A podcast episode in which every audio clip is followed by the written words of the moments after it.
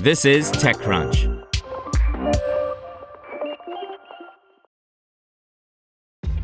This episode is brought to you by ShipStation. You know, some things take a lot of work, like sending little robots to far off distant planets. And just as that's challenging, so too is running a successful e commerce business, especially when there's so much to do. So I want to introduce you all to ShipStation. Now, I love using ShipStation because of its easy to use dashboard, which makes managing orders and printing labels a breeze and super smooth. Oh, and the customer service is just out of this world.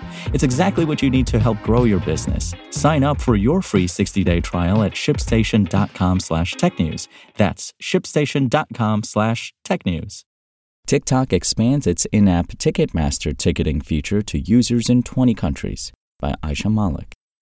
TikTok and Ticketmaster are expanding their partnership into 20 new countries after initially launching it in the United States back in August 2022. The partnership allows users to discover events and buy tickets for them directly in TikTok without having to leave the app. The feature is now available in the United Kingdom, Ireland, Australia, Germany, France, Canada, Mexico, Austria, Belgium, Czech Republic, Denmark, Finland, Italy, Netherlands, New Zealand, Norway, Poland, Switzerland, Spain, and Sweden. Artists on TikTok in these countries can now use the Ticketmaster ticketing feature to promote their live dates and connect with new and existing fans on the platform by adding their Ticketmaster event links to their videos before publishing. TikTok says the partnership has seen successful ticketing campaigns for both emerging artists and big names like Niall Horan, The Kooks, Burna Boy, Bianca Costa, Grand Corps Malade, DJ, Snake, and Shania Twain. The company also says there have been more than 2.5 billion views of videos utilizing the in app features since its beta launch. By enabling fans to buy tickets directly through TikTok, we're giving artists the opportunity to reach ticket buyers in a whole new way and change the game for live events around the world, said Michael Kümmerle, TikTok's global music partnership development lead, in a statement.